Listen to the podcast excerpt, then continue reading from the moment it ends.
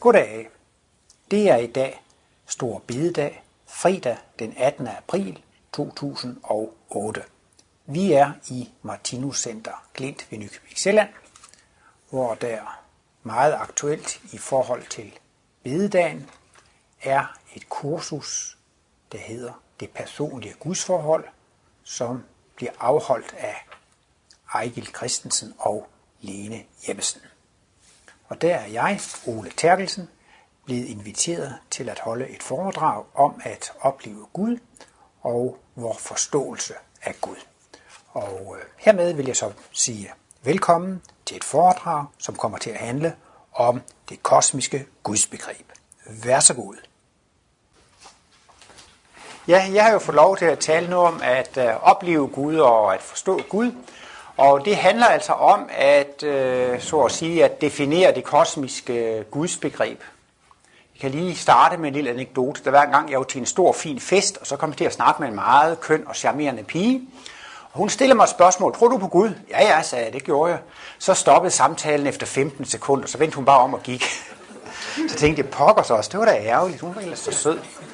Så der må det have svaret forkert på det spørgsmål. Og det kan også godt forekomme, at man bliver spurgt af en journalist eller en ved et foredrag, tror du på Gud? Men nu har jeg regnet ud, hvad det er, man skal svare. Eller hvad jeg skal svare. Det er, ja, hvis du kan sige mig, hvad Gud er, så vil jeg gerne svare på dit spørgsmål. Fordi folk de opfatter nemlig helt vidt forskellige ting ved Gud. Tror du på Gud, ikke sandt? Jamen forklar for mig, hvad du mener med Gud, så skal jeg svare på de spørgsmål. Og så vil nogle gange mit svar blive ja, og nogle gange så vil mit svar blive nej fordi at der er meget forskellige opfattelser af Gud. Og Martinus har jo altså en meget bred opfattelse af Gud. Ja, man kan næsten sige, at det kan ikke blive bredere, fordi Gud er. Martinus siger, Gud er alt. Og øh, jeg skriver jo også selv i min bog, Gud er alt, moms inklusive. jeg bliver altid så irriteret over, at man får en pris, og så bagefter så ligger de momsen oveni. Men altså, Gud er simpelthen alt, hvad der eksisterer. Og omvendt, så kan man altså sige, Gud er alt, og alt er Gud. Men går man til jødedommen og til kristendommen, så taler man jo om, at universet det er Guds skabeværk. Altså Gud har skabt noget. Verden er skabt af Gud. Universet er skabt af Gud. Og sådan er det født også inden for islam. Islam, jødedom, kristendom regner med, at universet er noget, som Gud har skabt. Det vil altså sige, at det er noget, der er uden for Guds væsen. Det er noget, Gud har lavet. Det er Guds værk, men det er ikke Gud selv. Og det er jo faktisk en meget stor forskel på, på, på, på synet. Og Martinus han har jo øh, med sin kosmiske bevidsthed kunne opleve hele verdensaltets opbygning, al livs opbygning. Og der er det jo så, at Martinus har oplevet, at øh, alt liv er opbygget efter det samme system. Han har faktisk også to udlægninger af dette med at være skabt i Guds billede. Hvis man øh, ser på øh, det her symbol, det hedder livsmysteriets 12 grundfaciter. Livsmysteriets løsning, som bliver løst i 12 grundfaciter, det findes i livets bog, bind 3. Og der er det 9. stjernefelt. Det er trekant inden i trekant, inden i trekant, inden i trekant, inden i trekant, hvor trekanten står som symbol for et levende væsen. Ikke? Og der viser han så hele universet, det er levende væsener inden i levende væsener. Men der ved stjernefelt nummer 9, der bruger han faktisk det, at, at vi er skabt i Guds billede. Og i Guds billede betyder, at vi er opbygget efter livsenhedsprincippet. Jeg består af levende organer, der består af levende celler, der består af levende molekyler, der består af levende atomer. Og så stopper det jo for naturvidenskaben med alle de her små elementarpartikler. Nu er de jo nede i CERN, der nede i Schweiz, ved at knuse nogle endnu mindre partikler, så nu mener de snart, de er ved at være fremme ved livsmysteriets løsning, hvis lige det sidste eksperiment dernede i Schweiz, det, det lykkes. Men øh, matematikken kan jo hjælpe os. Vi kan jo have et lille tal 0,01, men det kan blive endnu mindre 0,001, 0,0001, 0,0001. Og sådan kan I jo sagtens se, at der hjælper matematikken til at forstå, at der er ikke noget mindste tal. Og I har måske også set de her fraktalfigurer, de her lidt øh, smukke, farvede, søheste-lignende figurer. Og ved sådan en fraktalfilm, så går man ned og tager en detalje og forstørrer den op. Så går man ned og tager en detalje og forstørrer den op. Og går ned og tager en detalje og forstørrer den op. Og den er lavet på basis af en matematisk form, så bare bliver ved og bliver ved og bliver ved og bliver ved. Og derfor kan man så så at sige, ved at sidde og kigge på sådan en fraktalfilm fra computeren, den kan bare, så får man jo faktisk ligesom en, en, en, en, en, en evig rejse ned i mikrokosmos. Det holder aldrig op. Man kan blive ved og blive ved og blive ved. Og man kunne faktisk godt sætte computeren til at køre i den modsatte retning. Så vil man opleve det, som om man gik ud i makrokosmos. Man gik op i noget større og større og større, i stedet for at gå ned i noget mindre og mindre. Så der har vi i hvert fald en god hjælp ved matematikken til at forstå, at vi kan blive ved i al uendelighed og gå ned i det små. Og der er ikke noget tal, der er det største. Vi kan blive ved i al uendelighed og gå op i de store. Men der er det altså, med den naturvidenskab, vi har, der, der, der, der stopper det jo med de fysiske sanser. Det er meget nemt at erkende, at organer og celler er levende væsener. Når vi kommer til molekylerne, ah, det lyder måske lidt mærkeligt, og atomer og elektroner, jamen så, så er der nogle kvarker og neutroner og neutrinoer og sådan nogle små elementarpartikler, så stopper det der, så kan man ikke rigtig forestille sig.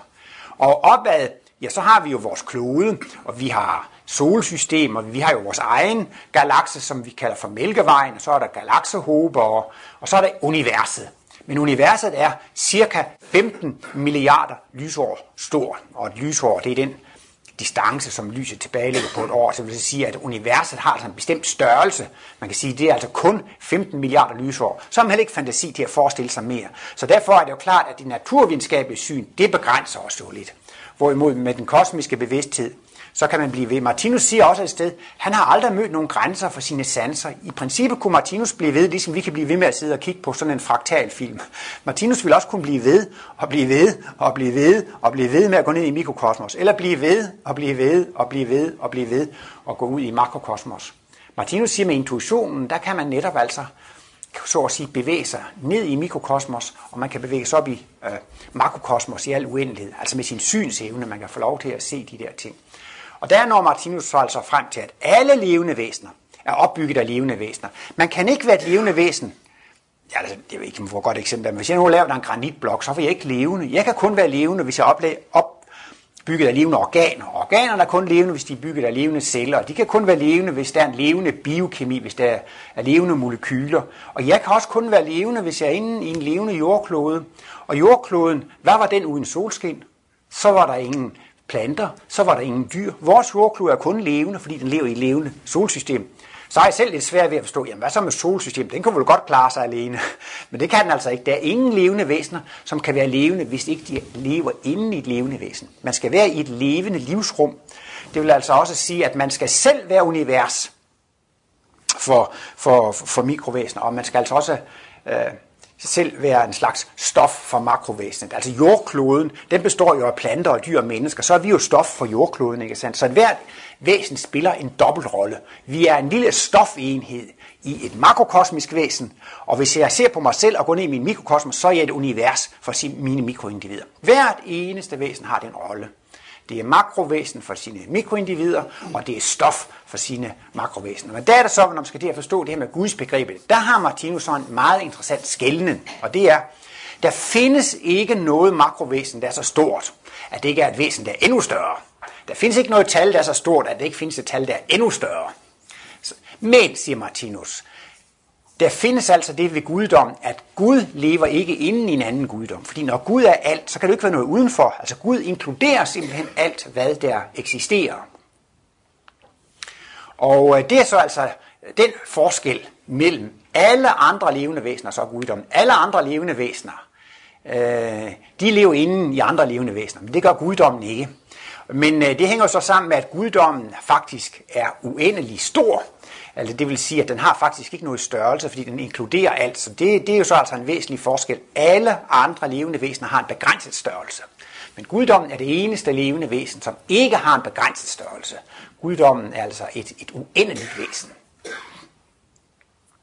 Så der er selvfølgelig en, en, en, en, en, en, en væsentlig forskel. Men det er jo det, jeg lige sagde med det der stjernefelt nummer 9, liv inden i liv inden i liv. Det er en måde at sige på, at alle levende væsener er opbygget i Guds billede, fordi Gud er opbygget af levende væsener inden i levende væsener inden i levende væsener, og jeg er opbygget af levende væsener inden i levende væsener. Men normalt bruger Martinus jo dette med, at når et menneske er i Guds billede, så er det jo altså fordi, at det er alle, alle mægtige, alle vis og alle kærlige, ikke sandt? At, at vi handler, så er vi jo i Guds billede. Nu er vi altså dyriske og egoistiske egoistiske, men den dag vi praktiserer næste kærlighed, så er vi jo blevet i Guds billede efter hans lignelser, så han har de to øh, øh, varianter der. Og øh, det, det jo også er så interessant, det er jo så, at Martinus mener, at alle levende væsener tænker. Man kunne måske på biologisk grundlag, økologisk grundlag, og måske overtale nogen til at gå med på, at jordkloden er et levende væsen. Måske, hvis det går vildt til, at solsystemet er et levende væsen. Men øh, det er jo noget helt andet at spørge, jamen hvis nu jordkloden er et levende væsen, hvad tænker jordkloden på? Hvad tænker solsystemet på? Hvad, hvad, hvad for nogle tanker? Hvad foregår der i deres bevidsthed? Og det kan man måske også sige, jamen hele universet, det er et øh, evigt levende, uendeligt levende væsen. Jamen, hvad tænker det på? Og det er jo så det, der er så fascinerende med Martinus, at det går han ind på at forklare. Og øh, i Bibelen står det, at man, at man ikke skal, jeg ved ikke, hvor det er nu er, men altså, at, at, at man ikke, det siger det i hvert fald i kirken, at man ikke kan rensage Guds veje. Men det er jo netop det, hele Martinus værk går ud på, det er at rensage Guds veje. Og det betyder faktisk også at klarlægge, hvad Gud tænker. Og Martinus bruger sådan et udtryk, at han har i sit værk, han har tænkt guddommens tanker efter. Jeg ved ikke rigtig hvorfor, men det har tyskerne altså meget svært ved at oversætte, fordi det kan man ikke sige på tysk. Det kan man måske ikke på dansk, men altså det Martinus han har gjort, det er, at han har tænkt guddommens tanker efter. Altså det vil sige, at altså, guddommen har altså en tænkning, men han har altså med sin kosmiske bevidsthed kun redegøre for os, øh, almindelige intelligente mennesker, øh, hvad det er, guddommen tænker på. Og det synes jeg jo er en, en, en, en fantastisk tanke, ikke sandt? Det handler ikke det her foredrag om, men altså, der er også et helt foredrag, der handler om, hvad jordkloden tænker på, med hele verdenssituationen, den indvielsesproces, som jordkloden er inde i. Der kan man også tale meget lang tid om, hvad jordkloden tænker på. Men hvad tænker, hvad tænker Gud på? Og øh, specielt øh, kan man sige, i forbindelse med den fysiske verden, der er det jo altså meget tydeligt, hvad hvad øh, Gud tænker på. Der er nemlig et formål, der er en mening med den fysiske verden. Og det er skabelse. Meningen med den fysiske verden er skabelse af en kosmisk bevidsthed. Og hvad vil det så sige at skabe en kosmisk bevidsthed? Det vil sige, meningen er, at de levende væsener skal udvikle sig frem til at få kosmisk bevidsthed. Altså at skabe bevidsthed er det samme som at udvikle sig til at få bevidsthed. Og øh, vi taler jo om i den fysiske verden, at vi har et mineralrige, og vi har et planterige, og vi har et dyrerige. Og så taler Martinus altså også om et menneskerige. Og normalt så adskiller vi også os selv ret meget fra dyrene. Og øh, i mineralrige, der har man ikke noget liv. Og det, det sådan ser det i hvert fald ud med de fysiske øjne. Og Martinus han siger jo så også, at... Øh, at øh, de har ikke nogen oplevelse på det fysiske plan, og eftersom mineralerne ikke har nogen oplevelse på det fysiske plan, så forekommer de også at være døde. Men det kan man så ikke rigtig forholde sig til fra en naturvidenskabelig synsvinkel, men Martinus siger, at de har et bevidsthedsliv på det åndelige plan. Og det er nogle åndelige væsener, som er ved at trænge ind på de fysiske plan. Og det allerførste skridt for et åndeligt væsen til at komme ind på et fysisk plan, det er overhovedet at komme i kontakt med det fysiske stof. Så man kan sige, at de åndelige væsener, de gennemsyrer eller gennemtrænger den fysiske materie i ringe grad i øh, mineralverdenen, men dog en vis. Og når man så kommer til planteriget, så er denne, dette bevidsthedsliv trængt endnu dybere ind på det fysiske plan. Og hos os jordmennesker, som materialister, der har vi den størst tænkelige kontrol over den fysiske materie. Det er den maksimale indtrængen af bevidsthed på det fysiske plan. Bevidsthed kan ikke i større grad besætte fysisk materie end netop på vores udviklingstrin. Og når vi nu begynder at udvikle os frem mod det rigtige menneskerige og få kosmisk bevidsthed osv., så er vi faktisk ved at udvikle os ud af materien, og efterhånden vil vi kunne materialisere og dematerialisere om, altså med vores egen vilje, ligefrem kunne gå, gå ind i den åndelige verden. Så spiralkredsløbet har altså en rytme, og den rytme består faktisk i, at der er en bevidsthed fra den åndelige side, som gradvist besætter den fysiske materie og besætter den til et maksimum, og derefter begynder den altså at trække sig ud af den fysiske materie. Og det er jo fordi, der skal være lidt forandring. Forandring fryder. Altså skal man opleve liv, skal der være noget at opleve, så kan man ikke opleve det samme hele tiden. Der skal jo være en, en forandring i billedet.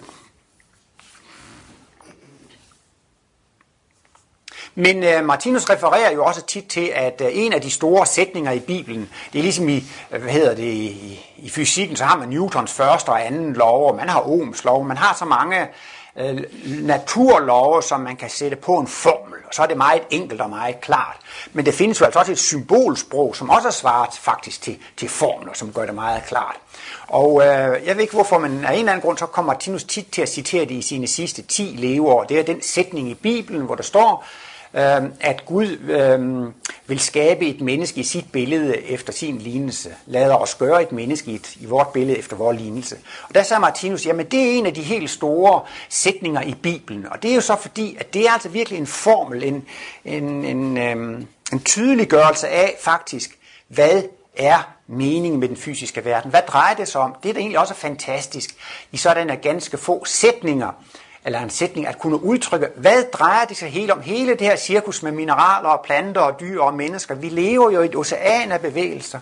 Hvad er det for noget alt sammen? Det er da også en meget enkel formel at kunne sige, alt det, der sker i den fysiske verden, det taler om, at Gud skaber et menneske i sit billede efter sin lignelse. Og det der med at så at blive i Guds billede efter Guds lignelse, det er jo så altså også at få kosmisk bevidsthed. Og et af mine yndlingscitater, det er der, hvor Martinus han, øh, han spørger, hvad er det, vi bliver vidne til, når vi ser dette store bevægelsesocean? Nede i mikroverdenen, det er elektroner og atomer, der vibrerer, og det bevæger sig. Mennesker dyr og til en vis grad også planter bevæger sig. Vi kan se jordkloden bevæge sig, solsystem, galakserne. Jamen altså, det hele bevæger og vibrerer sig. Det kan godt være, at det bord ser ud til at være massivt og står stille, men med atomfysikken kan vi godt rejse ind i det og få at vide, at atomer og elektroner, de står og vibrerer og sidrer osv. Vi lever i et kæmpe stort bevægelsesocean. Hvad er det, vi bliver vidne til, når vi ser dette bevægelsesocean? Og der har Martinus et svar, og der er formlen altså blevet endnu kortere. Der er kun tre ord i svaret. Hvad er det, vi bliver vidne til, når vi ser dette bevægelsesocean? Det er kort og godt, Gud skaber bevidsthed. Gud skaber bevidsthed. På en måde er det næsten også den treenige analyse. Martinus siger, at vi har et jeg, som har en evne til at bruge energierne. Ikke? Altså der er en skaber, som har en skabe evne til at skabe noget. Det, det, det, det er X1, skaberen, som har X2 en skabe evne til at lave det skabte resultat X3, eller Gud skaber. Altså Gud, det er jo så X1 og skaber, det er jo skabe evnen, og bevidsthed, det er øh, X3. Øh, det er også nogle gange, man kan diskutere, det er sådan lidt, måske sådan lidt øh, spidsfindigt, men øh, hvis nu man spørger, næste kærlighed, er det noget evigt eller noget skabt? Men de fleste gange siger Martinus faktisk, det er noget skabt fordi at det er noget, man oplever i X3, og det er noget, man skaber i X3. Og vi starter jo, eller på et tidspunkt er vi i hvert fald meget egoistiske dyr, og så efterhånden så udvikler vi os frem til at blive næste kærlige mennesker. Så på den måde så er altså denne kærlighed altså også noget skabt. Og dermed siger han faktisk altså også, at for hver spiralkredsløb, så skaber vi en kosmisk bevidsthed. Fordi at øh, det er noget, vi gradvist bygger op. Så på den måde, så er altså en kosmisk bevidsthed også noget skabt. Når man taler om X3, er det ikke bare den fysiske verden. X3, det er jo alle, alle seks åndelige øh, grund, eller alle seks grundenergier.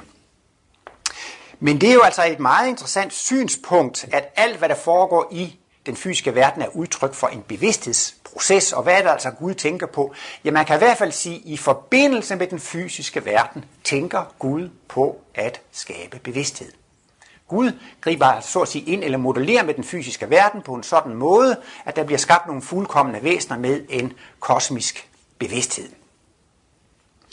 Og øh, Martinus han taler jo altså meget om, øh, allerede i stykke 6, tror jeg, stykke 6 i Livets bog, altså han skriver Livets bog, det er hans allerførste bog, han præsenterer sit værk, og der er så et forord, og så er der indledning, og øh, forord det er jo en fantastisk, jeg tror der er 23 små stykker eller paragrafer der i, i, i forordet.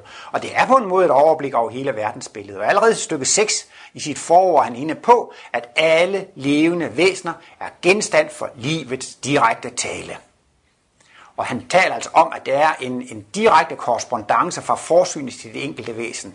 Hen i skolen, der er man som regel 25 i en skoleklasse, og man får samme undervisning alt efter, hvilken alder man har. Men i livets skole, der er der altså virkelig specialundervisning. Hver eneste levende væsen i livets skole får en 100% personlig undervisning, og den er direkte udløst af Gud eller forsynet. Og det er jo det, der er så svært at forholde sig til. Uh, tænk, altså hele det levende, hele universet, det uendelige univers af et levende væsen, det kan man måske godt teoretisk forstå. Men jeg kan også godt forstå, at mange mennesker har svært ved at få at forstå, at man skulle kunne få et personligt gudsforhold. Hvordan skal jeg, lille myg, få et personligt forhold til det store, evige, uendelige verdensalt. Men det fremholder Martinus altså mange gange. Det er muligt at få et yderst personligt forhold til guddommen. Og dermed altså også få et yderst personligt forhold til det levende univers, så det er jo voldsomme store forhold. Jeg kan også godt forstå, at i de primitive naturreligioner, der vil man jo hellere have en masse guder og, og helgener og skytsengler osv., fordi vi er jo vant til at kunne håndtere, at andre mennesker er levende væsener. Hvis vi så ligesom kunne forestille os, at der var nogen af den slags over på den anden side, så det er ligesom lidt lettere at forstå uh, Guds begreb. Det er jo lidt voldsomt at skal forholde sig til, at alt, hvad der eksisterer, hele det evige, uendelige verdensal, det er ét levende væsen. Og dette væsen skal jeg snakke med at dette væsen skal jeg altså kommunikere med og føre en fornuftig samtale med. Og det mener Martinus altså, at guddommen, det levende univers, taler til hvert enkelt levende væsen. Vi får specialundervisning og får en personlig besked fra guddommen. Men øh, så er det jo lidt nemmere at forstå selvfølgelig, når man begynder at forstå Guds organiske struktur. Og det er jo altså, at Gud har en organisme, ligesom vi har. Og i hver organisme er der forskellige organer, og hvert organ har sin opgave. Hjernen har den opgave, og leveren har den opgave, og lungerne har den opgave. Og sådan er det også i Guds organisme, at der, der opgaven er uddelegeret. Og Martinus taler så også om, at det nærmeste makrovæsen i forhold til os i guddomsorganismen, det er jo jordkloden. Jordkloden, det er jo vores nærmeste øh, repræsentant i makrokosmos. Og så er der nogle andre planeter, så solsystemet, det er jo de nærmeste. Og derfor kan man så også sige, at solsystemet og jordkloden, det er jo sagtens set Guds repræsentant. Altså Gud taler så til os igennem jordkloden. Og Martinus har også skrevet en artikel om jordklodeånden, der er menneskehedens skytsengel nummer et. Altså jordkloden er et levende væsen. Han taler om, også at, at for eksempel, at der er mange kristusvæsener, som er inkarneret i jordklodens åndelige læmer. Jordkloden har også en intelligens. Jamen, der er væsener fra visdomsriget, som er inkarneret i jordklodens intelligenslæme. Altså, jordkloden er ikke bare den fysiske jordklode. Jordkloden er et levende væsen. Jordkloden har altså nogle tanker. Så, så når vi dør, øh, så går vi faktisk over i jordklodens åndelige læmer. Altså, der er knyttet en åndelig verden til, til, øh, til jordkloden. Og når vi så beder en bøn, jamen så er det jo de åndelige væsener, som er nærmest ved os, som lytter til vores bønder. Og derfor er det altså faktisk altså øh, kristusvæsen, eller, eller øh, det kan også godt være, være, være afdøde mennesker, som altså opfanger vores ønsker og længsler og begær, og kan altså fra den åndelige side prøve at, øh, at hjælpe os. Men øh, Martinus anbefaler generelt alligevel, at vi ikke skal koncentrere os på skytsengler og helgener og de afdøde osv. Han mener alligevel, at det i det sidste ende vil blive en omvej. Der er jo også mange mennesker, som beder til Jesus, som om, at Jesus var en Gud, og de lægger al deres øh, koncentration ned på at øh, snakke med Jesus, fordi det kan man ligesom bedre håndtere. Men målet med udvikling er at få kosmisk bevidsthed. Og en af de mest karakteristiske ting, man oplever, når man får kosmisk bevidsthed, det er, at universet er et eneste stort levende væsen. Det er jo altså noget af det helt fantastiske. Jeg har jo ikke oplevet det. Jo, det har jeg godt, men jeg kan ikke huske det. Fordi det var i sidste spiralkredsløb. Men altså, det er jo en fantastisk oplevelse at få lov til at opleve, at hele universet er et levende væsen. Der er mennesker, som beskriver, at de har fået kosmiske glimt, hvor de får lov til at opleve, at jordkloden er et levende væsen. Ikke? Det kan jo også være en fantastisk oplevelse, men altså, hvad er det at få kosmisk bevidsthed? Jamen universet, det er jo kosmos. Kosmisk bevidsthed, det er at få bevidsthed om kosmos, ikke sandt? Og, og kosmos, det er jo universet, så, så det, der ligger i kosmisk bevidsthed, det er, når man får kosmisk bevidsthed, så bliver man bevidst i, at kosmos er levende, eller man kan ligefrem også tale om, at ens egen bevidsthed smelter sammen med den universelle bevidsthed. Min bevidsthed smelter sammen med Guds bevidsthed, eller jeg bliver bevidst i Guds bevidsthed, jeg bliver bevidst i, i kosmos' øh, øh, bevidsthed. Så når det alligevel er slutmålet, at man skal opleve, at hele kosmos er et levende væsen, så er det en omvej at koncentrere sig på skytsengler og koncentrere sig på Jesus. Så kan man lige så godt begynde at træne sig op i at henvende sig til, til det universelt levende, det universelt levende væsen. Men det er altså nogle gange lettere at forstå, at Gud taler til os, når vi forstår det her organiske princip. Og Martinus han siger så tit meget humoristisk, ja, hvis Gud vil tale til en flue, så kan Gud jo gøre det igen med en anden flue. Og vil Gud tale til en giraf, kan det gøres igen med andre giraffer, og til en elefant igen med en anden elefant. Og hvis Gud vil tale til et menneske, kan han jo, kan han jo gøre det ved hjælp af herr Hansen, herr Petersen osv. Så, videre. så det der er det interessante, når man skal til at forstå Guds arbejdsmåde, Guds virkemåde i form af livets direkte tale, det er jo så, at alle andre levende væsener er celler i guddommens organisme, og Gud taler altså til mig personligt igennem andre mennesker. Så når andre mennesker siger noget til mig, så er det altså Gud, der taler til mig. Og øh, det er jo et meget interessant synspunkt. Det er også interessant det her med at have fjender og uvenner. Hvis altså man er vred eller irriteret på et andet menneske, så plejer jeg at sige, at det er det dummeste, man kan gøre. Fordi øh, for det første, ifølge karmaloven og skæbneloven, så er det altså sådan, at, at når jeg banker løs på andre, så banker jeg løs på mig selv. Alt, den, det, alt det, jeg, øh, når, når jeg er i krig med de andre, så er jeg dybest set i krig med mig selv. Og det, der er åndssvagt, det, der er selvdestruktivt. Det er den ene vinkel, når man bliver irriteret på andre, at i virkeligheden, når man er i krig med andre, så er man i krig med sig selv. Men omvendt kan man også sige, hvis jeg er i krig med en anden, så er jeg i krig med en celle i guddomsorganisme, så er jeg i krig med guddommen, ikke? Og det er jo meget interessant, at det er jo, det er jo tit jo vores yndlingsbeskæftigelse at være sur og irriteret på andre mennesker og snakke om, hvor dumme og hvor irriterende de er, og alt hvad besværlige ting de har gjort, ikke sandt?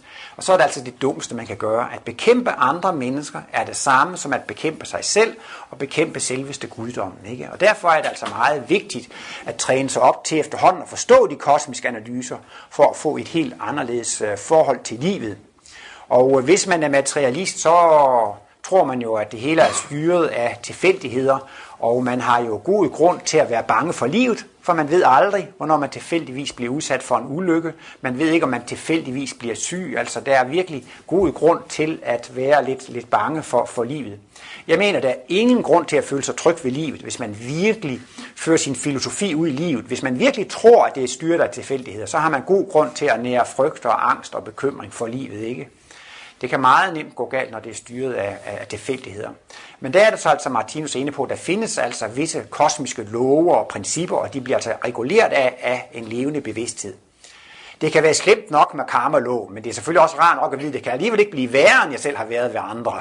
Så det sætter der en begrænsning for, hvor galt det kunne gå. Jeg mener, hvis det hele er styret med tilfældighed, så kan det jo gå lige så galt, det overhovedet skal være. Så det er der sådan en slags begrænsning af ulykkerne, at det ikke kan blive værre, end jeg selv har gjort. Og det er jo så det, man skal føle, hvordan Gud taler til en.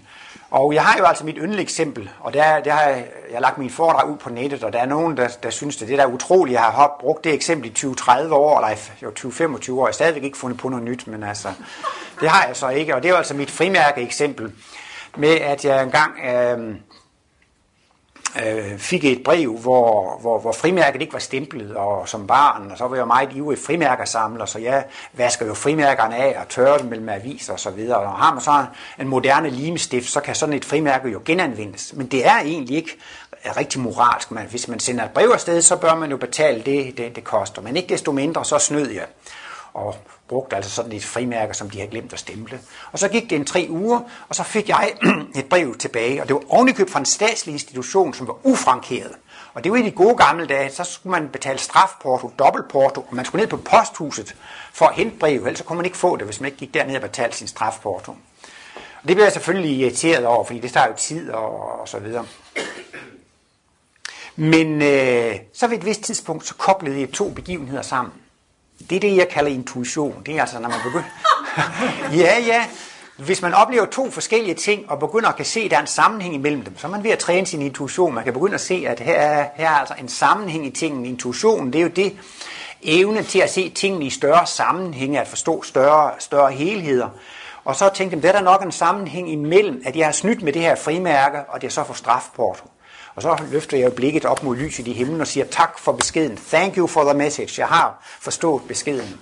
Og det der har jeg sagt måske ja, 10, 15, 20 år. Og så på et tidspunkt, så, så sagde jeg, det gør jeg aldrig mere. Men så var der en ungarsk esperantist, han havde fået en stor sending derned. Han sendte et 20 kroners frimærk tilbage, som han havde vasket af, at det var ubrugt. Og så skulle jeg sende noget mere derned, så tænkte jeg, ah, nu skal jeg lige prøve at se, hvordan det går. Nu, nu prøver jeg genbruger jeg det her 20 kroners frimærke.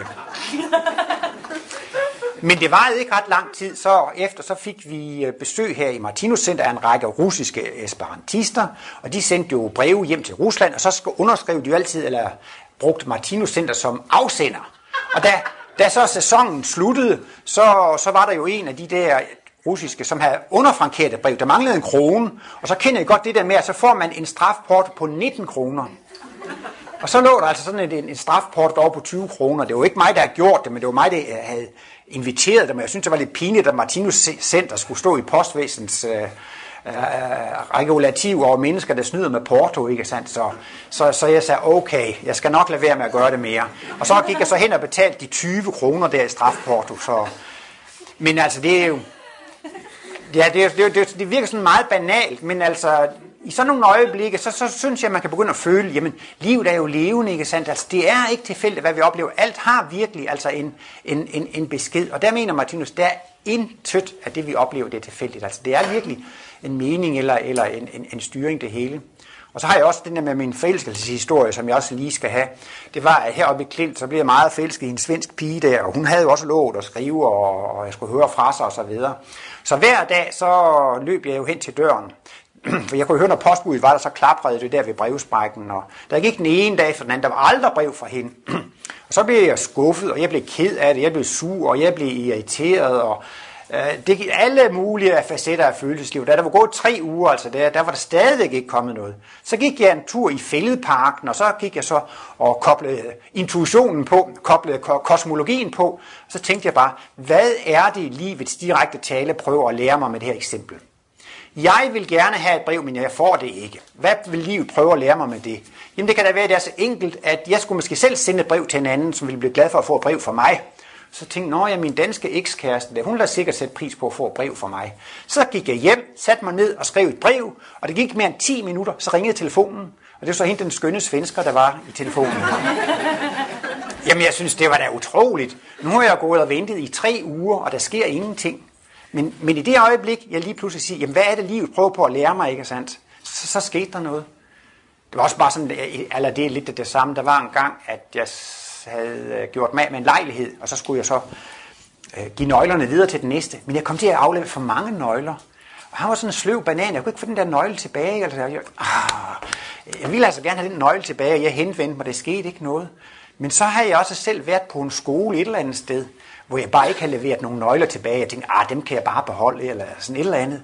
Men øh, så tænkte jeg, nej, nu skal der være orden i tingene. Nu leverer jeg de der nøgler tilbage til skolen, ikke sandt? Og så for kort tid efter, så fik jeg min egen nøgle tilbage. Og så, så synes jeg altså, det er så interessant. Nogle gange, hvis man går i sådan en blindgyde, der er ligesom et problem her, det ikke vil løse, ikke sandt? Så har jeg i hvert fald oplevet nogle gange, at hvis man ligesom lige tænker som, jamen også bare så banalt, det er en dag, han har lovet at gøre det, og det bliver ikke til noget. Hvorfor, hvorfor gør han det ikke? Jamen, det, man er jo næsten altid noget, man har lovet, og, og, og noget, man selv har glemt at gøre. Man, I kan prøve at gå det igennem, ikke? Og så kan man tit opdage, Nå ja, jeg har så lovet at gøre det og det. Og så når man så får ryddet op i sit eget, ja, så kommer det andet altså også. Det er nogle meget banale eksempler. I har sikkert også mange herlige eksempler på det. Men det er jo en måde, hvordan man kan begynde at opleve, at livet er levende, og livet taler til os. Ikke? Og det er jo det, der er så vigtigt at opleve i livet. Vi oplever ikke noget som helst tilfældigt. Det er altid Gud, der taler til os. Alt, hvad vi oplever. Og øh, Martinus har et par steder anvendt de samme fire ord om livets direkte tale. Han siger, livets direkte tale er udtryk for undervisning og opdragelse. Og det er jo altså de hårde, de svære undervisning og opdragelse. Så bliver man holdt lidt i ørerne. Det vil altså sige, at så oplever man lidt, lidt besvær og lidt modstand, men der er en kærlig hensigt bagved det. Det er jo bare for, at jeg skal holde op med at lave de her fejl, som jeg har gjort. Så det er da meget dejligt at der er sådan en støttepædagog, der vil gøre mig opmærksom på de ting, jeg har gjort forkert. Så får jeg sådan lige et lille hint om, hvad jeg har gjort forkert. Det er altså livets undervisning og opdragelse. Men Martinus understreger også, at livets direkte tale er udtryk for kærlighed og underholdning. Kærlighed og underholdning. Hvis vi går en tur ved stranden, og solen skinner, det er skønt og dejligt, og man ser nogle smukke blomster og forårsgrønne farver osv., så, så kan man også synes, ja, det er jo nok smukt, det er jo nok dejligt, eller livet er skønt, ikke sandt? Det er også et udtryk for livets direkte tale. Og man kan være sammen med hyggelige, dejlige mennesker, man kan se en sjov film, man kan more sig osv. Jo vist, livet er også udtryk for undervisning og, ja, undskyld, udtryk for underholdning, underholdning og, og kærlighed. Så, så det skal man også, det er ikke bare det, at det altid er surt med livet. Og det er jo også det, der er så godt, at kunne mærke Guds væsen, både i det behagelige og det ubehagelige. Der er skrevet øh, sådan en øh, antologi, eller sådan en artikelsamling, det hedder Martinus, som vi husker ham. Den er udgivet på Sam Singelsens forlag. Der er jo sådan forskellige, øh, øh der fortæller om, øh, hvad Martinus har, har fortalt. Nej, det kan faktisk godt være, at det ikke... Det kan også være, at det er Martinus' egen erindringsbog, som er udgivet på Sam Singelsens forlag. Jeg kan ikke huske, om det, det er en, der refererer til, hvad Martinus har sagt, eller han faktisk selv siger det. Men øh, det har rørt mig så meget, fordi der, der i den der erindringsbog siger Martinus Halsker, jeg elsker Gud så inderligt. Han siger, jeg har altid elsket Gud så inderligt. Ikke? Og det er altså også det samme som at sige, jeg elsker livet så inderligt. Ikke? Jeg synes, det er, det er sådan en fantastisk udtalelse, og det har virkelig inspireret mig meget, at det Martinus siger, hele livet, så kunne han altså sige, jeg Jeg elsker Gud så inderligt, ikke? Og så er det så, hvis man så definerer Gud som livet, ikke sandt? Prøv en gang at tænke jer, hvis man altid sagde, jeg elsker livet så inderligt. Ah, lad os nu se, hvordan det går med skatten, og lad os nu lige se, hvordan det går med, med, med kursen, og hvordan går det nu med huspriserne og pensionsordningen, og hvordan går det med strejken og lønningerne, og er det ikke så sjovt at blive gammel, så bliver jeg nok syg, og man ved aldrig, hvad der sker. Og, jamen altså, folk har da utrolig mange, og det har det selv mange bekymringer, og man er sådan lidt angst for, hvordan skal det gå her i livet, ikke sandt? Der er der mange ting at bekymre sig om. Og så tænk sig så, hvis man efterhånden kunne træne sig op til at sige, jeg elsker livet så inderligt, ikke? Livet er min ven. Livet er en fordel for mig. Alt, hvad der sker mig i livet, det er udtryk for kærlighed. Men det helt store springende punkt, det er jo synet på det ubehagelige og smerten og lidelsen. Ikke? Og det synes jeg, det er altså den helt store bedrift i Martinus verdensbillede. Det er at forklare meningen med mørket. Martinus retfærdiggør mørket. Martinus retfærdiggør lidelsen og forklarer hvorfor.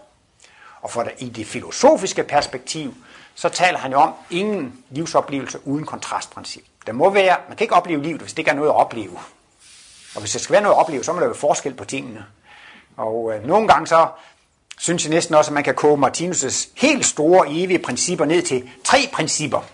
Og det er kontrastprincippet. Der skal være kontraster, for man kan opleve det. Og så skal der være et sult og et mættelse. Og øh, så er det sådan så altså, at når man er mæt af én ting, så frastøder man det.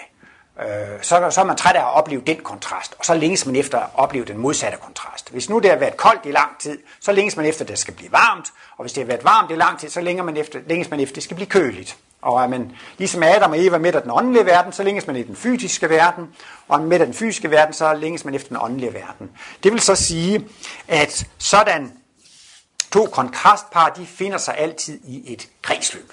Og vi har jo nat og dag og sommer og vinter, ikke sandt? Så hvis vi har kredsløbsprincippet og sult og mættelse og kontrastprincippet, hvis man kun har de tre principper, så synes jeg alligevel, man næsten har grundriset til hele Martinus verdensbillede. Alt går i kredsløb. I hvert kredsløb er der to kontraster, og takket være sult og mættelse, så tiltrækkes man til den kontrast, man længes efter, og man frastøder den, man er midt af. Ikke sandt? Det er jo ligesom motoren, eller motivet, eller princippet i det, øh, i det, i det evige liv. Ikke sandt? Så derfor er det godt, at kontraster eksisterer. Uden kontraster, ingen livsoplevelse, ingen levende væsen. Så derfor må man absolut sige, at kontrasterne er et absolut plus for det levende væsen. Uden kontraster, intet liv, intet levende væsen. Så det er altså sådan i det filosofiske perspektiv, så kan man indse, sådan må det være. Der må være forskel på tingene, der må være kontraster. Men i det, lidt på, på den korte bane, så er det altså det, at vi mennesker har en masse smerter og lidelser og problemer. Og hvad skal det til for? Det skal til for, at vi kan blive kærlige. Vi skal udvikle vores følelser. Og der er det jo så logisk med Martinus, at det, der bringer udviklingen frem, det er simpelthen erfaringen. Motoren i al udvikling er oplevelse og erfaringsdannelse. Og øh, skal vi blive humanere og kærlige, så skal vi udvikle vores følelse. Kan vi gøre det ved at studere på universitetet? Det kan vi ikke. Altså, man er nødt til at føle for at udvikle sine følelser. Der er kun den ene vej. Og det vil så sige, at hver gang man har følt noget, så har følelsen udviklet sig. Og øh, hver gang man har følt smerte og lidelse, så har man automatisk udviklet noget medfølelse. Hver gang man har lidt, så udvikler man automatisk medlidenhed. Ikke? Det vil altså sige, smerten, lidelser, problemer, sygdommene, helt organisk, uden man vil det eller ej, der er ikke noget at gøre. Det udvikler hele tiden medfølelse og medlidenhed.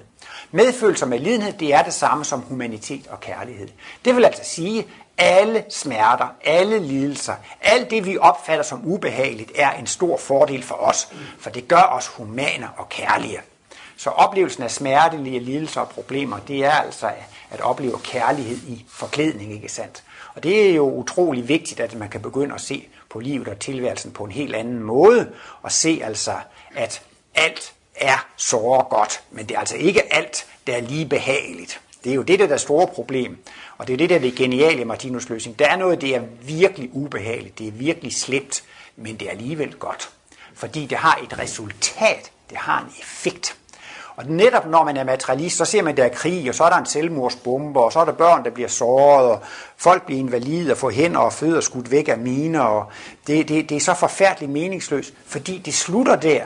Men det, man skal se på, det er jo den effekt, det har.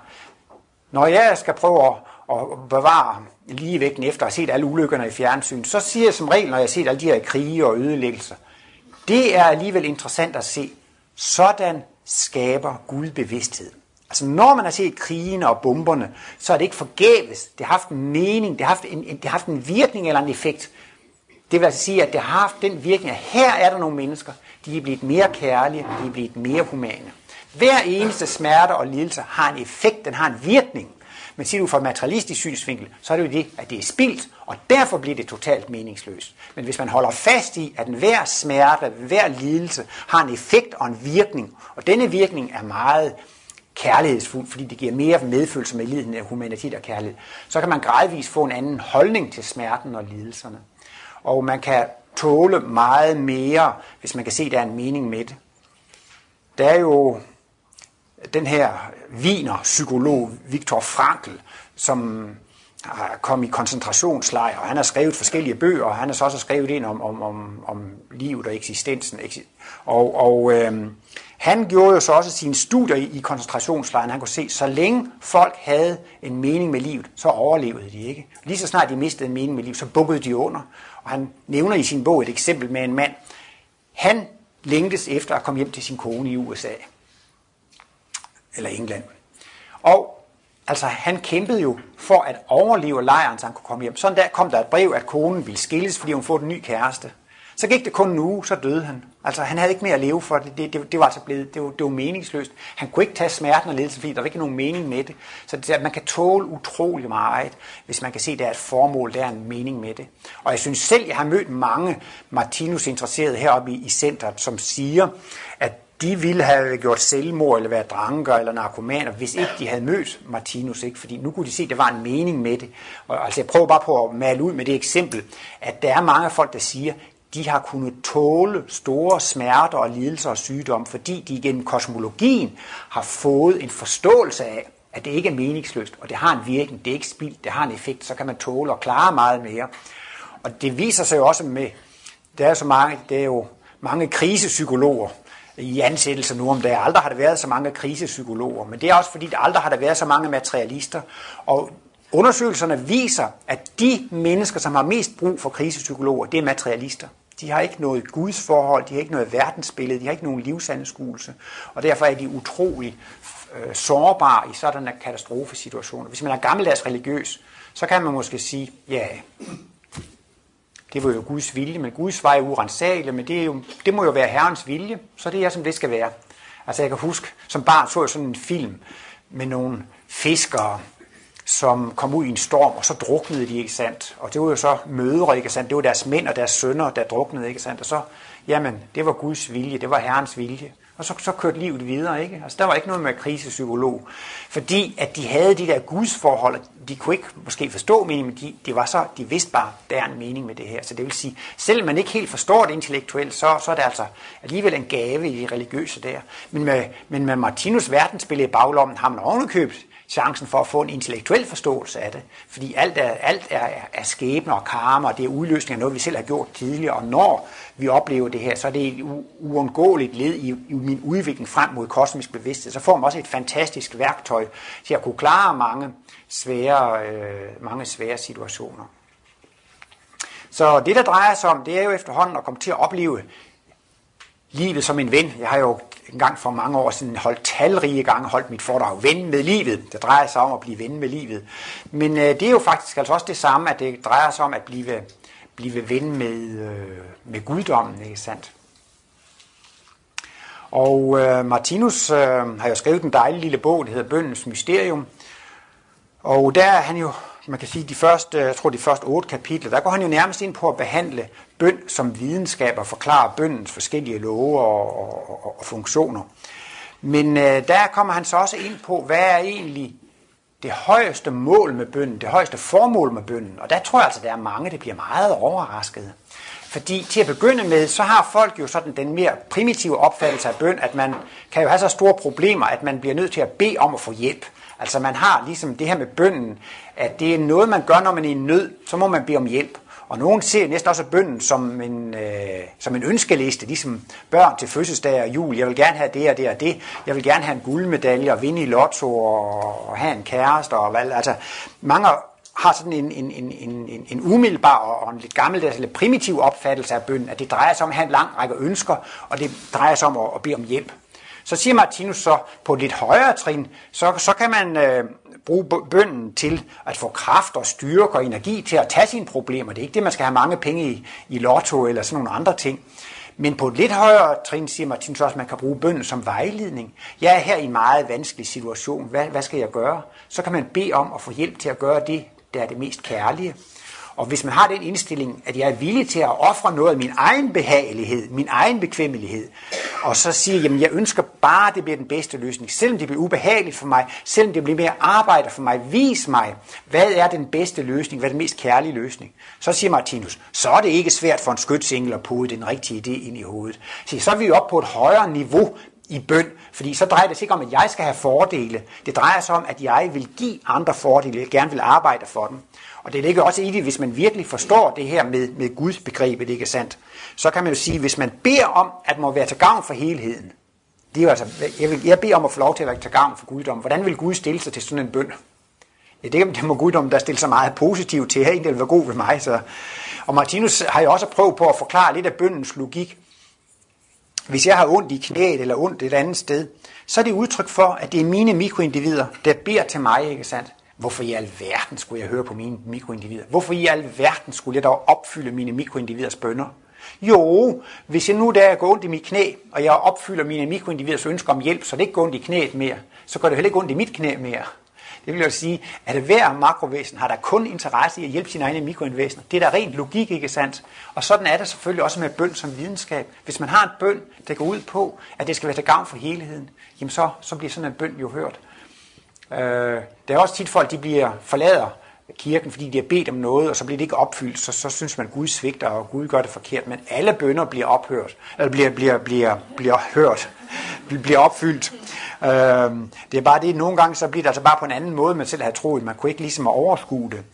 Men altså, det er heller ikke engang slutmålet med bønden. Jamen, hvad er så det aller, aller højeste mål med bønden? Det er helt enkelt samtale med guddommen. Og det er faktisk igen det, det allerhøjeste, det er altså simpelthen bare at blive ven med Gud. Altså det er altså at blive ven med liv, blive ven med Gud, altså få en samtalepartner. Der er mange, der siger, ja, men jeg vil da ikke ulejlige Gud og sådan noget. Jeg kan sagtens klare mig, det er jo bare besvær, og så, og, så kommer skytsenglene på overarbejde og sådan noget. Men øh, hvis nu I forestiller sit normalt familieliv, så er det en af børnene, der siger, ah, jeg vil ikke snakke til mine forældre, jeg vil ikke ulejlige dem, jeg behøver ikke at sige noget, jeg kan godt klare mig uden at snakke til dem. Men det var der, må der var underligt, sådan en lille autist gående rundt i familien der, som ikke gider at snakke med de andre, ikke?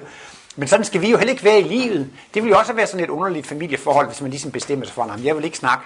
Så det, det, der, det er sådan lidt, lidt, lidt sygt, altså jeg mener. Fordi, hvad er meningen med livet? Jamen det er der livsoplevelse. Eller man kan sige, hvad er meningen med livet? Det er der kommunikation. Det er meningen. Meningen med liv, det er jo kommunikation, at man skal kommunikere med andre levende væsener. Det bliver så altså også, at man skal kommunikere med guddommen. Så det bliver jo altså faktisk altså det højeste mål for bønden. Det er jo simpelthen bare det, at samtale med guddommen. Man troede jo, at det skulle være noget meget højt med kærlighed, noget meget højt travn, ikke? Men det er faktisk altså bønden på det højeste niveau. Det er simpelthen bare samtale med guddommen. Og så kan man måske også bedre forstå, når Martinus siger, jamen øh, han levede i konstant bøn med til Gud, eller at Jesus han levede også i konstant bøn til Gud. Det betyder faktisk bare, at man lever i, i konstant samtale. Martinus siger jo, ja, før han satte sig til at skrive, så bad han om, at han måtte skrive det rigtige. Før han satte sig til, eller før han gik til øh, at foredrage eller holde spørgetime, så bad han om, at han måtte sige det rigtige, ikke? Eller hvis der kørte en ambulance forbi, så, bad han, så bad han for den patient der, eller så videre. Men han havde ligesom altså Gud med i det hele. Og der er det jo også, at Martinus siger, at så kan man lære at gå igennem verden med en umådelig, med en umådelig tryghed. Og netop når man begynder at forstå de universelle principper, det går så godt, så begynder man også at forstå det logiske i, at Jesus sagde, fader, ske ikke min, men din vilje, ikke sandt? Og det siger Martinus, man kan lære at gå igennem verden uden frygt og angst ved at lære at bede, fader, ske ikke min med din vilje. Fordi så ved man, uanset hvad der sker, så er det Guds vilje. Uanset så, så er det det allerbedste. Ja, så er vi næsten ved at være tilbage i de her fiskerkoner der. Ja, det var jo engang Guds vilje, det var Herrens vilje, og Guds vej er urensagelig. De har den rigtige holdning, men den gamle religiøsitet, det er faktisk den tidligere spiralkredsløbs kosmiske bevidsthed omsat i et religiøst instinkt. Så det er jo faktisk altså sådan en slags bevidstløs kosmisk bevidsthed. Men det er altså resterne af det gamle, at man havde det der med, at uanset hvad der skete, så var det altså Guds, Guds, øh, Guds vilje. Øhm, der var også lige en lille parentes, som jeg øh, godt lige vil nævne, som måske sådan lige emnemæssigt falder lidt ved, ved siden af. Men det er jo altså også det her med, hvordan man kan øhm, erkende Guds væsen, og nu har jeg sådan været inde på, hvordan Gud taler til os her og der, ikke sandt? Men altså, vi kan også have samvær med guddom ved at gå i naturen. Altså, vi kan jo sige, at vi dyrker jo vores gudsforhold ved at være observant på, hvad jeg oplever sammen med andre mennesker, men det kan jo eventuelt også være, hvad jeg altså, øh, kommunikere med dyrene. Men altså, hvis man sådan lige frem går ud i naturen, så oplever man jo også Guds organisme. Hvis jeg går en tur ude i Sonderupskoven, så går jeg en tur i guddommens krop. Og jeg tror nok, at man kan sige, at mange mennesker har fået et meget stærkere og mere indeligt gudsforhold ved at være meget i naturen. Altså folk, som bor på landet, og folk, går, som går meget i naturen, de får altså også et mere, et stærkere og et mere inderligt gudsforhold. Og det, det er meget sjældent, Martinus han citerer andre forfattere, men det er et af de bondforedrag, vi har hørt, hvor Martinus han citerer et vers. Øh, og det er sådan noget med, øh, er du bedrøvet, der kom under løvet. Til skoven har hjerte for menneskets smerte. Skoven har trøst for menneskets bryst, altså øh, brist, altså øh, med ø der. Hvis I vil, gerne vil finde det, så, så, så, så skal I bare google på, skoven har hjerte. Skoven har hjerte. Der findes kun et hit på Google med skoven har hjerte. Jeg tror, jeg kan ikke, jeg kan ikke, jeg kan ikke huske, om det var Christian Rikard eller Christian Winter eller en eller anden der. Nå, men det Martinus er så inde på, det er det med sorg og bedrøvet. Meget kan blive repareret ved at gå i naturen. Ikke? Det er jo en naturoplevelse. Og der har man jo også Guds kontakt.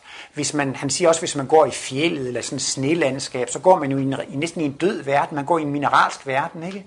Men der ligger et salighedsrige bag ved mineralriget. Og så siger han, at de mennesker, som er følsomme for det, de kan mærke den salighed, der er bagved. Så derfor kan det være en umådelig skøn og en smuk oplevelse at gå i fjellet og gå i sneen, ikke sandt? Og det kan også være en umådelig smuk oplevelse at gå i skoven, når den er grøn og så videre. Det er jo altså også det, at blomsterne er så smukke, det er jo også det bagvedliggende salighedsrige, som sender sit, sit, sit salighedslys ind på de fysiske plan. Efter sine så kunne Martinus også blive helt rørt af at se ædle stener og guld og sølv og smykker og mineraler og krystaller osv., fordi han kunne med sin psykiske følsomhed opleve det bagvedliggende salighedsrige, så han kom altså i sådan en helt salighedstilstand ved at opleve de der ting. Og øhm, det vil altså sige, at man kommer også Guds væsen nær ved at være i, i naturen. Og jeg ved ikke hvorfor, men jeg har så tit tænkt på en sang, jeg lærte i skolen, og det var den der op al den ting, som Gud har gjort. Og et eller andet sted, i længere nede i teksten, så kommer der også, gik alle konger frem på rejde, de mægtede ej, det mindste blad at sætte på en nælle. Altså det var ligesom sådan en, en, en hyldest til Guds skabekraft, fordi det kunne mennesket ikke engang gøre, men det kunne Gud jo gøre som en, som en, en slags rutinesag. Og det er jo så altså også det, at man kan opleve Guds væsen i naturen, man kan også opleve Guds skabekraft. Og der var en af de gamle kirkefædre, som hed Augustinus, sådan en skolastiker eller middelalderteolog. Jeg tror, han levede i 1200-tallet eller så videre. Og han havde altså en lang række Guds beviser. Og det er jo selvfølgelig også det, lidt af det her, det, det her foredrag handler om, altså hvordan, hvordan kan jeg forstå Gud, hvordan kan jeg komme til at opleve Gud, ikke sandt? Og øh, han går så i det, sit femte gudsbevis ind på naturens indretning og altså begynder ligesom at forklare, jamen man kan jo se, hvor, hvor, hvor fint og hvor rigtigt det er skabt, ikke sandt? Altså det, den her natur, det er jo Guds skabelse, derfor må der ligge en guddommelig bevidsthed bag ved det. Og så er vi jo netop også ved at være fremme ved øh, nutidens øh, debat om intelligent design, ikke sandt? Og også altså den gamle skabelsesteori. Altså Gud skabte jo efter sige, altså som det står i begyndelsen af Mosebogen, verden på seks dage, og på den syvende dag sagde Gud, se alt er så godt. Se, der var ikke noget mangel på selvtillid. Gud var ganske godt tilfreds med sig selv og sit skærpeværk. Det kunne simpelthen ikke være bedre. Jeg synes i øvrigt også, det er fantastisk, at Martinus siger med sine analyser, det Martinus viser, det er, at universet, alt hvad der findes, kan ikke på nogen tænkelig måde være bedre indrettet, end det er. Det er også, synes jeg, en fabelagtig tanke. Man kunne godt synes, det der, det der, det er knap så godt, og det er lidt mindre heldigt, men altså resten er sådan set okay. Men altså, det, det er nogle fantastiske analyser, Martinus har. Alt er simpelthen så guddommeligt, så perfekt, som det kan være. Og I kan selvfølgelig bruge pausen til at tænke på, om I kan komme med nogle forbedringsforslag. Kunne man ikke godt tænke sig, at universet kunne have indrettet lidt bedre, så hører jeg gerne på nogle forbedringsforslag. men som regel går de altid på et, det er, at man vil udviske den ene kontrast. Man vil tage 30% af ulykken væk, og så vil man altså også samtidig tage 30% af lykken væk. Det går, det er ikke muligt at fjerne et eneste fænomen fra universet, uden at universet får en lavere kvalitet. Det bliver altså lidt ringere. Alt er så godt, som det overhovedet kan være. Og øh, det synes jeg også er, er interessant, det her med, altså at, øh, at der er denne, denne guddommelige bevidsthed bag det. Og når mennesker de for eksempel skaber, man kan sige, hvis I nu kigger på dør og stol og lamper og dørhåndtag og klaver, jeg vil sige, I kan ikke se noget som helst i det her rum, som ikke er skabt af en menneskelig bevidsthed. Alle disse logiske og hensigtsmæssige ting, I ser i det her rum, de afspejler, at der har været en menneskelig bevidsthed bag ved det. Og derfor kan man sige, at alt det, I kan se her, det er udkrystalliseret tanke. Men altså, det mener Martinus også i sine forklaringer. Jamen, det man kan se ude i naturen, er naturens skabelser dårligere end menneskets? Nej, de er mere geniale. En computer er god, godt indrettet, men en hjerne er mere genial indrettet. Altså en stol, det er en fin opfindelse, men altså mine arme og ben er en meget bedre øh, opfindelse. Så altså man kan ikke, man kan ikke overgå naturens skabelse, skabelser. Og der er det jo så interessant, at folk siger så normalt siger, ja, de der ting, altså en blyant og en stol, det og en skjort, det kan ikke skabe sig selv. Men altså, øh, men altså et træ og en giraf og en elefant og, og en klode og, og det periodiske system og alt sådan noget, det kan godt blive skabt ved, ved, ved tilfældighed. Det virker jo, det virker jo øh, helt absurd, at de mest geniale ting, de er skabt ved tilfældigheder, hvorimod de mindst geniale ting, dem er der altså bevidsthed bagved. Men øh, det må man jo undskylde naturvidenskaben, og den store forskel det er, at Martinus taler om, at det her det er noget på A, B, C-stadiet. Når noget er på A-stadiet, så er det på det bevidste stadium. Når noget er på B-stadiet, så er det på trænings- og øvelsesstadiet. Og C-stadiet, så går det automatisk, så går det virtuost. Og når mennesket skal skabe, så er det på A-stadiet. Det er meget bevidst. Man står og høvler og banker og samler og lodder, og det er meget bevidst i sin skabelse. Men naturen har lavet de her skabelser så mange, mange, mange gange, så nu går det automatisk. Derfor ser det ud som om, at tingene skaber sig selv derude i naturen, ikke sandt? Men det gør de ikke. Det er bare det, naturens skabelse er på C-stadiet, hvor menneskets skabelse kun er på, på A-stadiet. Og det synes jeg da også er noget af værd at tænke på, når man går derude i naturen, hvordan der har været en skabende bevidsthed bag ved det. Og der taler Martinus også om, at der findes jo forskellige organer i guddoms organisme. Og der findes jo så et åndeligt tilværelsesplan, hvor intelligensen kulminerer i et intelligensrige, et visdomsrige. Og der siger Martinus, det er den afdeling af Guds bevidsthed, som har opfundet alle de her fantastiske ting, der er ude i, i naturen, ikke sandt? Så det synes jeg altså også, når man nu går og vandrer derude i naturen og ser alle de der smukke ting og ser, hvordan naturen er sat sammen og hvordan det fungerer, så er det faktisk også en måde at forstå Gud på og opleve en del af Guds væsen, ved at man kan få lov til at gå og se på, på Guds skaberkraft. Og det håber jeg så også, at I vil benytte jer af heroppe øh, på det her retreat eller retreat, at I også vil komme lidt ud og mærke Guds væsen derude i naturen. God fornøjelse.